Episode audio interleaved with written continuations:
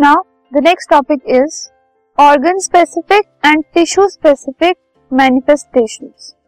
कुछ इन्फेक्शंस ऐसे होते हैं जो ऑर्गन स्पेसिफिक या फिर टिश्यू स्पेसिफिक होते हैं। मतलब ये डायरेक्टली इन कुछ ऑर्गन्स पर या कुछ टिश्यूज पर ही एक्ट करते हैं।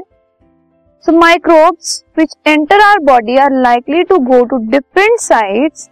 in our body जो माइक्रोब्स हमारी बॉडी के अंदर एंटर हो जाते हैं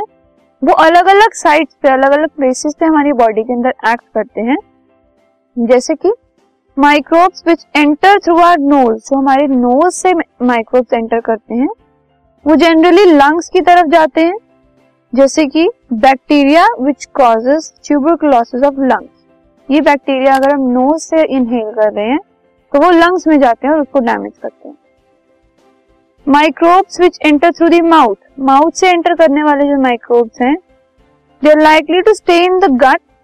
such as bacteria which causes typhoid और liver such as bacteria which causes jaundice mouth से एंटर करने वाले जो माइक्रोब्स हैं, या तो वो गट में रह जाते हैं, जैसे कि typhoid causing bacteria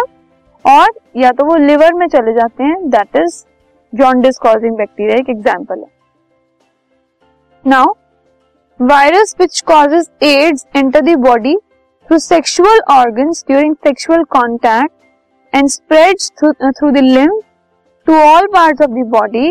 and damages the immune system AIDS जैसा जो वायरस है, वो सेक्सुअल कॉन्टैक्ट से होता है सेक्सुअल ऑर्गन्स के through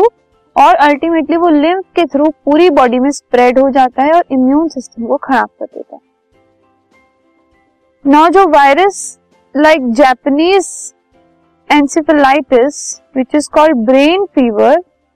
it enters body through mosquito bite ये जो ब्रेन फीवर है इसका जो वायरस है ये बॉडी में मस्कीटो की बाइट से आता है